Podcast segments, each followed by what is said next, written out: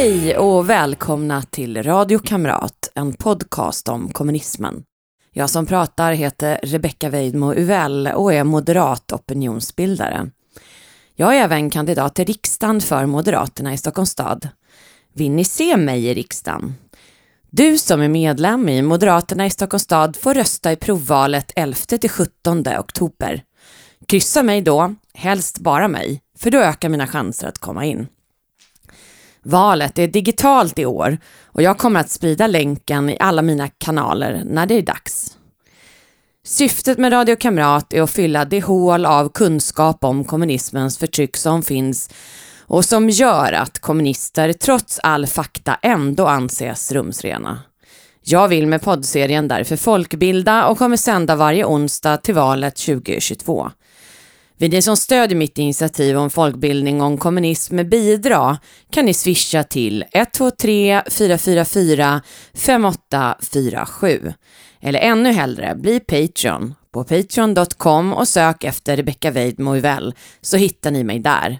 Sponsra med tio kronor per månad och uppåt. Jag hade egentligen tänkt att göra ett avsnitt om något annat idag, men med all gratis P R Socialdemokraterna fått av det statliga tv-bolaget i samband med sändningen och alla repriser av dokumentären eller snarare hyllningsfilmen om Birgitta Dahl känner jag att ett avsnitt som reder ut ett och annat ändå vore på sin plats. För Birgitta Dahls politiska arv är inte den skatt som utmålas av lyriska sossar i media.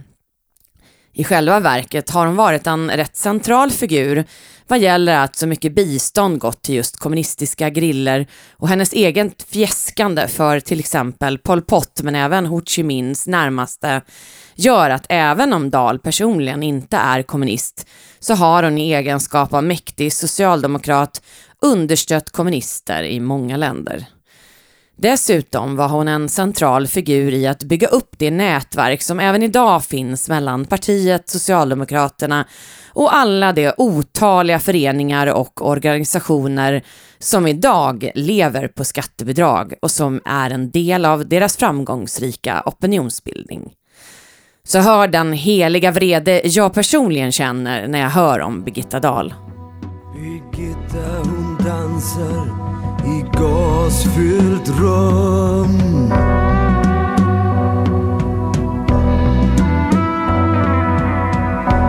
Med Bibeln i hand. Hon dansar och dansar och svänger sin arm tills hon faller i trans. Birgitta Dahls heliga vrede döpte Henrik von Syd av sin hyllningsfilm till Dahl. Men den är full med faktafel, något som världen idag var först med att uppmärksamma. Forskaren och samhällsdebattören Per Evert från Klappman-institutet påpekade faktafelen på Facebook varvid det statliga tv-bolaget raderade kommentaren två gånger. Till exempel det som Dahl upprepat så många gånger genom decennierna, att hon stridbar drev igenom förbud mot barnaga som andra vill ha kvar. Inte ska vi samhället lägga sig i hur folk lever sina liv, och förresten är det här en gammal finsvensk sed, ska folk ha sagt när framförallt hon ville ha skaffa aga. Hon har också påstått att folk sa så specifikt i riksdagen i debatter, men det finns inga uppgifter alls om det i något protokoll. Att beslutet att förbjuda barnaga enligt riksdagens protokoll skedde innan Dahl själv kom in i riksdagen nittonhundrasextionio utelämnar hon i sitt hyllande av sig själv. Våldtäkt inom äktenskap förbjöds nittonhundrasextiotvå, förbud mot barnaga nittonhundrafemtiosju med ett förtydligande nittonhundrasextiosex. Under Fälldinregeringen förtydligades det ytterligare nittonhundrasjuttionio, men då satt som sagt inte Dahl i någon regering. Birgitta Dahl har trivs i rollen som den främsta feministen som funnits, men det är ju en sanning hon själv snickrad. Hon var absolut en person som drev sådana frågor och har definitivt gjort sitt bästa för att påverka en hel del jämställdhetsreformer. Det kan ingen ta ifrån henne. Men att som hon som ett mantra upprepat att det var så svårt för henne som kvinna att komma fram och accepteras faller på sin egen orimlighet. Hon kom ju in som helt ny i riksdagen nittonhundrasextionio efter bara några års karriär som fritidspolitiker och utan framstående positioner innan i partiet. När S återigen tog makten blev hon direkt statsråd i Palmes andra regering nittonhundraåttiotvå och Ingvar Carlssons regering ända till nittonhundranittioett. Men då blev hon sedan talman.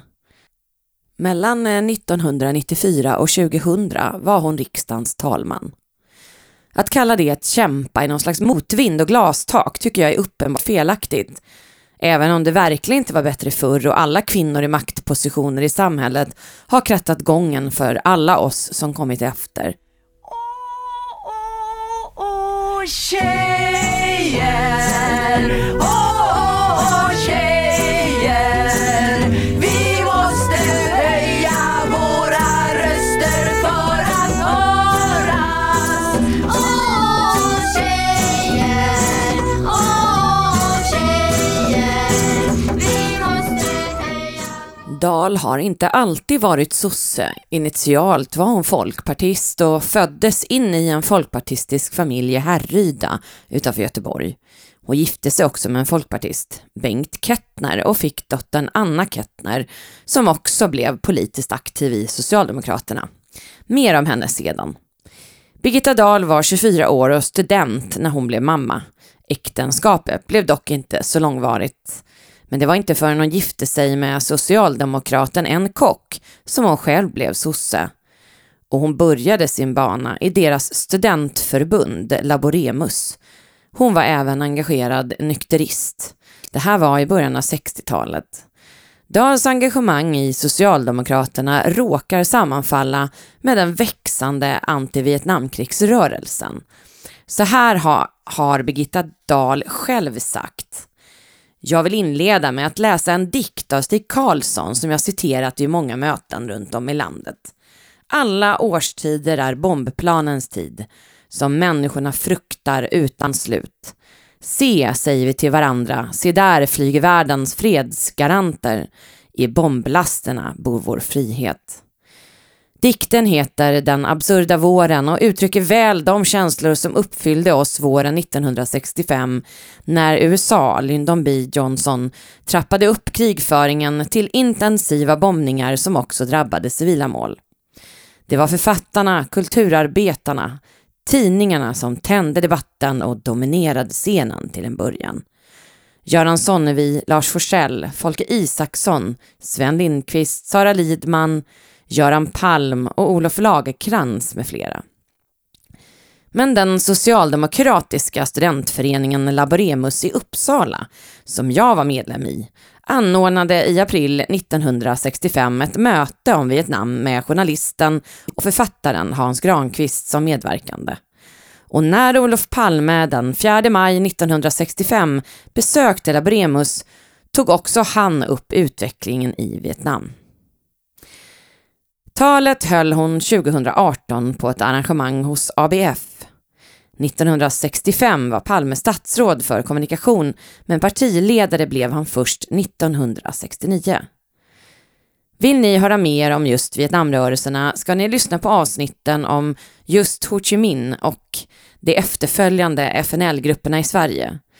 Jag har saxat in stycken från det avsnittet här nedan, men dedikerat ett helt avsnitt just till F N L-grupperna i Sverige. Motståndet mot Vietnamkriget som fångade Dahls engagemang tidigt inleddes i Sverige först i Klarté. Nu går folket i Sydvietnam till kraftig offensiv och bland härskarna i U S A det blir ett himla liv. Man talar till nyhetsbyråerna i förorättad. This is a clear case of communist infiltration. Ja, detta måste vara en nordvietnamesisk invasion.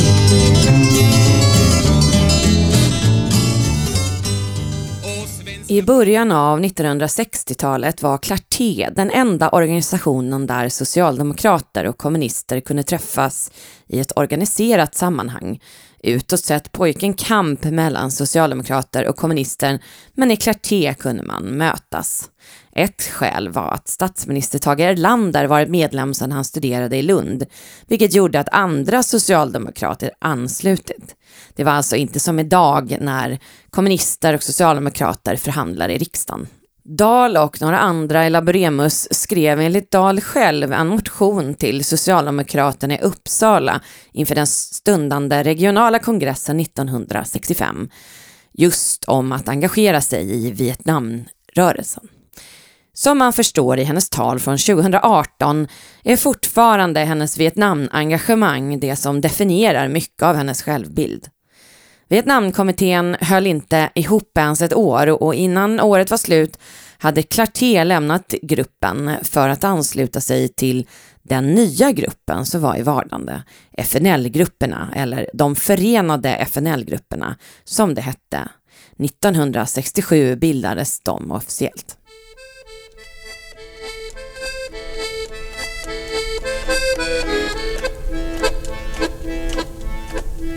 Vietnam är nära, utanför ditt fönster blåser vinden, rök ifrån Haiphong. Vietnam är nära, nära som ett löfte om att förtryckarna ska störtas från sin tron en gång. Om att förtryckarna ska störtas. nittonhundrasextiosju hölls den första av flera Stockholmskonferenser för fred i Vietnam. Här deltog även Centern och Folkpartiet ihop med landets samlade kommunister och vänster. Säpo ansåg enligt S O U tjugohundratvå nittio att konferensernas egentliga syfte var att dra fler anhängare till de sovjetstödda kommunistiska grupper och partier som var mycket aktiva i arrangerandet. Framförallt Världsfredsrådet, som var en sovjetisk kommunistisk frontorganisation som enligt Säpo användes av den sovjetiska underrättelsetjänsten. Men det brydde sig inte Socialdemokraterna om. Efter brytningen avstannade Vietnamkommittén i mångt och mycket, och sossarna, som snabbt engagerat sig i frågan och sett potentialen, startade en ny förening. Svenska kommittén för Vietnam. Den finns fortfarande. Man valde Gunnar Myrdal till ordförande nittonhundrasextioåtta. Eftersom Myrdal var en framstående socialdemokrat beslutade det mäktiga socialdemokratiska verkställande utskottet att samma år börja ge kommittén ekonomiska bidrag. Enligt Yngve Möllers bok om Sverige och Vietnamkriget var tillkomsten av kommittén klart inspirerad av att socialdemokratiska partiet genom kommittén ville få möjlighet att kunna styra opinionsbildningen. Kommittén stödde officiellt F N L, och genom att Socialdemokraterna nu ägde en egen förening för att fånga in det växande engagemanget bland unga började nu den mest framgångsrika perioden i sossarnas historia, när de började med sin långsiktiga opinionsbildning för att göra Sverige mer socialistiskt inifrån befolkningen och ut, istället för som tidigare utifrån och in. Genom att unga utan politisk koppling eller ens intresse initialt lockades in i Vietnamprotesterna kunde man därigenom få dem att därefter bli mer allmänt politiskt intresserade av partiet Socialdemokraterna. nittonhundrasjuttioett efterträddes Myrdal på ordförandeposten av ingen mindre än just Birgitta Dahl, som blev statsråd i Palmes regering nittonhundraåttiotvå. Även Anita Gradin var aktiv, och även hon blev statsråd åttiotvå. Unga socialdemokrater lockades till rörelsen, och Mona Sahlin är en av flera som engagerade sig då. Birgitta Dahl kom som sagt in i riksdagen nittonhundrasextionio då hon var trettiotvå år gammal. Det var Svenska kommittén för Vietnam som arrangerade demonstrationen den tjugoförsta februari nittonhundrasextioåtta. Olof Palme, klädd i rysk pälsmössa, gick sida vid sida med Nordvietnams Moskva-ambassadör, kommunisten Nguyen Thu Chan. I Svenska Dagbladet stod det dagen efter: den lille ambassadören med det svåruttalade namnet gavs ett entusiastiskt mottagande. Det viftades frenetiskt med F N L-flaggor i den kompakta lyssnarskaran. och talkören som tidigare vrålat U S A-mördare omväxlande med U S A ut ur Vietnam slog an en annan melodi. Ho, ho, ho, ho Chi Minh.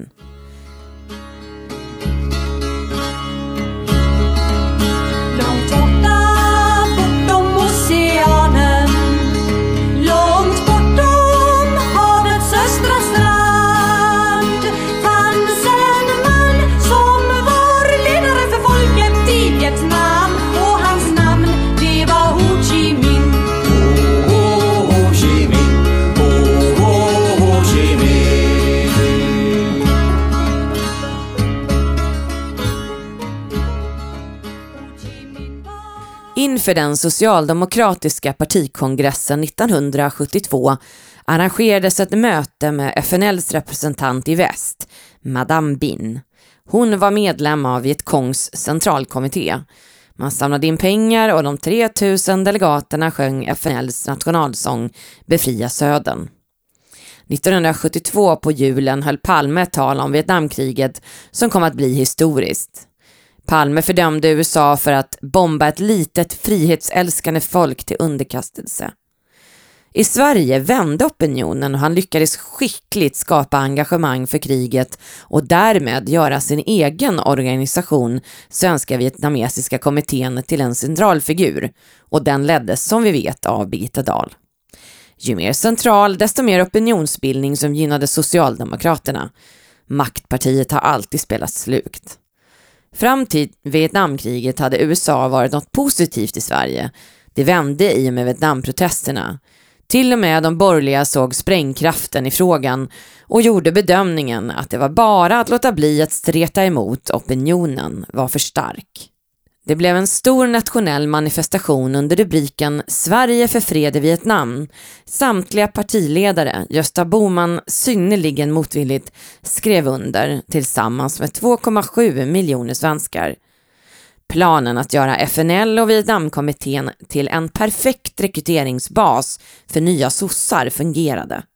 Detta spred sig också politiskt till att försöka skapa engagemang för fler så kallade frihetsrörelser, det vill säga kommunistiska griller som ville ta makten och införa diktatur runt om i världen. Som man började utveckla bland annat under Palmes engagemang stöd via biståndet för så kallade frihetsrörelser i olika utvecklingsländer. Dahl sögs rätt in i det och ett av länderna hon som politiker besökte var Guinea-Bissau i Afrika och marxistgerillan P A I C G som fick stöd av Sovjet såväl som Kina och Castros Kuba. Det finns bilder på Dahl när hon glatt sitter med kommunistiska terrorister i djungeln. Sossarna öste ut bistånd på en rad sådana här gerillagrupper, frihetskrigare, som alla när de tog makten utsåg sitt eget kommunistiska parti som det enda tillåtna, och en lång period av diktatur följde. Dahls politiska karriär tog språng redan under Laboremus-tiden där även Anna-Greta Leijon var aktiv samtidigt. Dahl tog fil. kand. nittonhundrasextio. Hon valdes in i Uppsala kommunfullmäktige nittonhundrasextiofyra. Professionellt var hon ett kortare tag kursassistent på vänsterdominerade Nordiska Afrika-institutet i Uppsala. Hon anställdes därefter som byrådirektör på Sida nittonhundrasextiofyra till nittonhundrasextioåtta, där sossar huserat i decennier. Hur en myndighet nu kan vara partipolitisk, men det är den. Nuvarande G D heter som bekant Karin Jämtin, före detta partisekreterare och före detta minister för just Socialdemokraterna. På Sida var Dahl med och formade den biståndspolitik till afrikanska länder som präglat svensk bistånd sedan sextio- och sjuttiotalet. Säg en kommunistisk diktatur där, och Sverige har stöttat gerillagrupper och förtryck med svenska skattebetalares pengar. Så att hon bara två år efter hon blev ledamot reste till Guinea-Bissau och har sina förklaringar. Som nämnts blev hon nittonhundrasextioåtta ordförande för Svenska kommittén för Vietnam. Tyvärr stannade hennes engagemang inte för diktatorn Ho Chi Minh eller för afrikanska terrorister, utan hennes värsta gärning var för Svenska kommittén för Vietnam, Laos och Kambodja som föreningen döpte om sig till nittonhundrasjuttiofyra under Dahls ordförandeskap.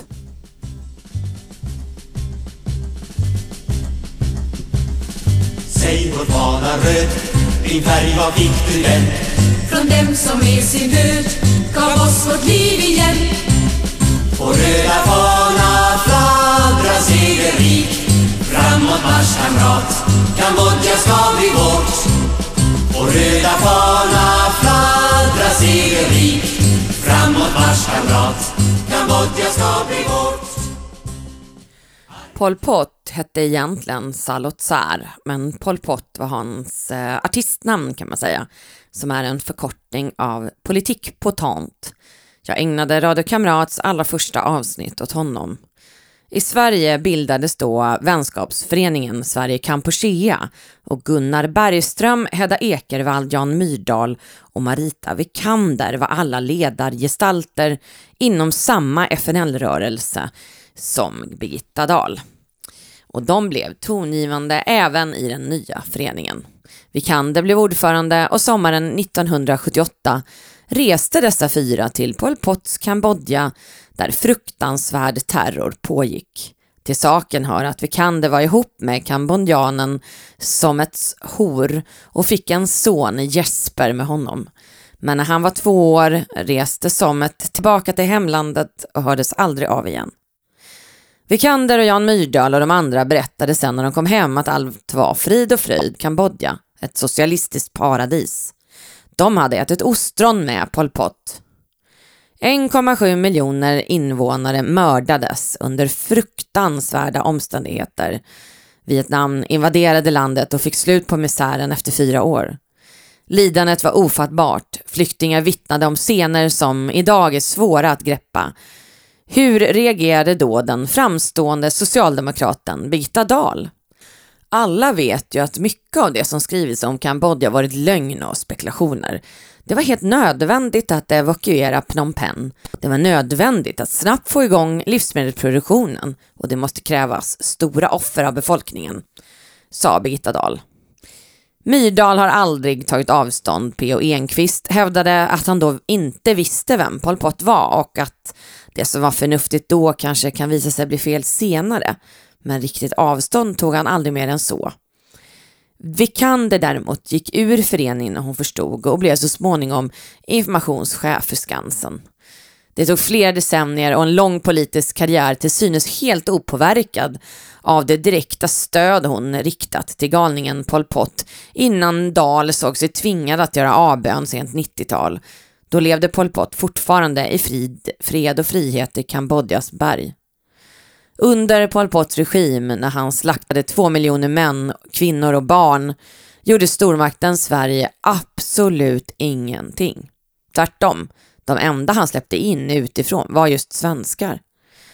De enda var västobservatörer som släpptes in under första tre åren kom från Sverige. Ambassadörerna Jean-Christophe Öberg i Bangkok och Kaj Björk i Beijing. Båda sändebuden uttalade sig positivt om utvecklingen i landet samt tonade ner och kastade tvivel över flyktingarnas hårresande berättelser. Sveriges biståndsminister Gertrud Sigurdsen samt riksdagsman Birgitta Dahl instämde och påstod offentligt att flyktingarnas berättelser var onyanserade skräckskildringar som till stor del bestod av lögner. Under de fyra åren närmast efter kommunisternas massaker på Kambodjas befolkning stödde Svenska kommittén för Vietnam med Birgitta Dahl som ordförande den kambodjanska regimen. Det kanske förtjänar att noteras att Birgitta Dahls efterträdare som ordförande för Svenska kommittén för Vietnam var Anita Gradin.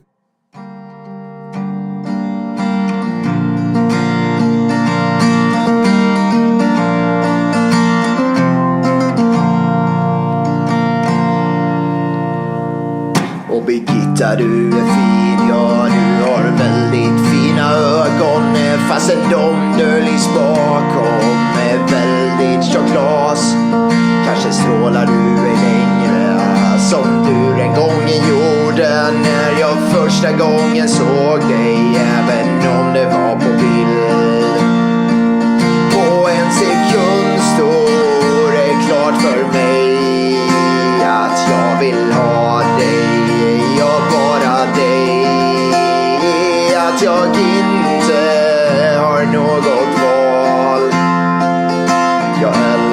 för Birgitta Dahl. Jag lovade att återkomma till Anna Kettner, Birgitta Dahls dotter. Det är ett sidospår rent kommunisthistoriskt, men värt att nämna är att Anna Kettner varit djupt engagerad i nuvarande tro och solidaritet, som tidigare hette broderskapsrörelsen. Hon har varit ordförande och var aktiv när avtalet med landets ledande islamister skrevs om att byta röster till Socialdemokraterna i landets förorter mot inflytande för islamisterna i partiet. Anna Kettner var en av de sossar som offentligt gick ut och stödde Omar Mustafa när han var föreslagen till partistyrelsen tjugohundratretton och som grät ut i media om det orättvisa drevet mot Mustafa när han inte längre var välkommen eftersom Islamiska förbundets åsikter om kvinnor och annat blev offentligt.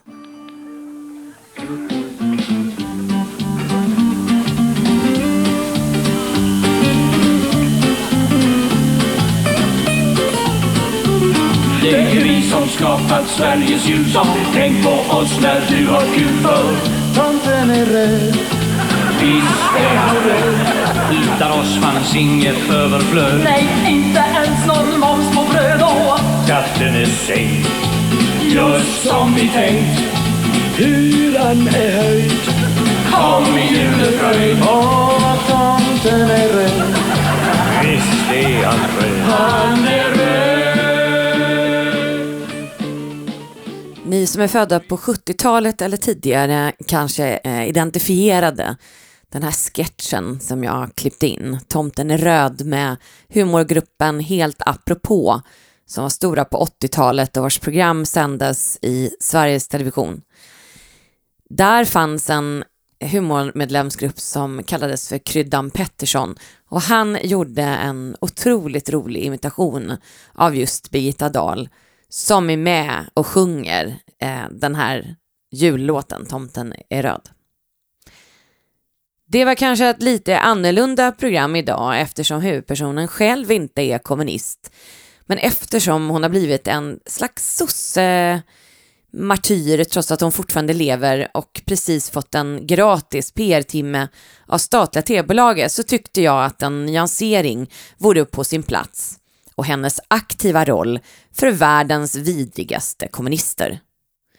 Vill ni stödja mitt initiativ om folkbildning om kommunism kan ni bidra genom att bli Patreon.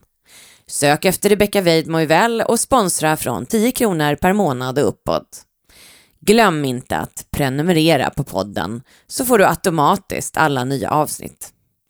Tack och på återseende!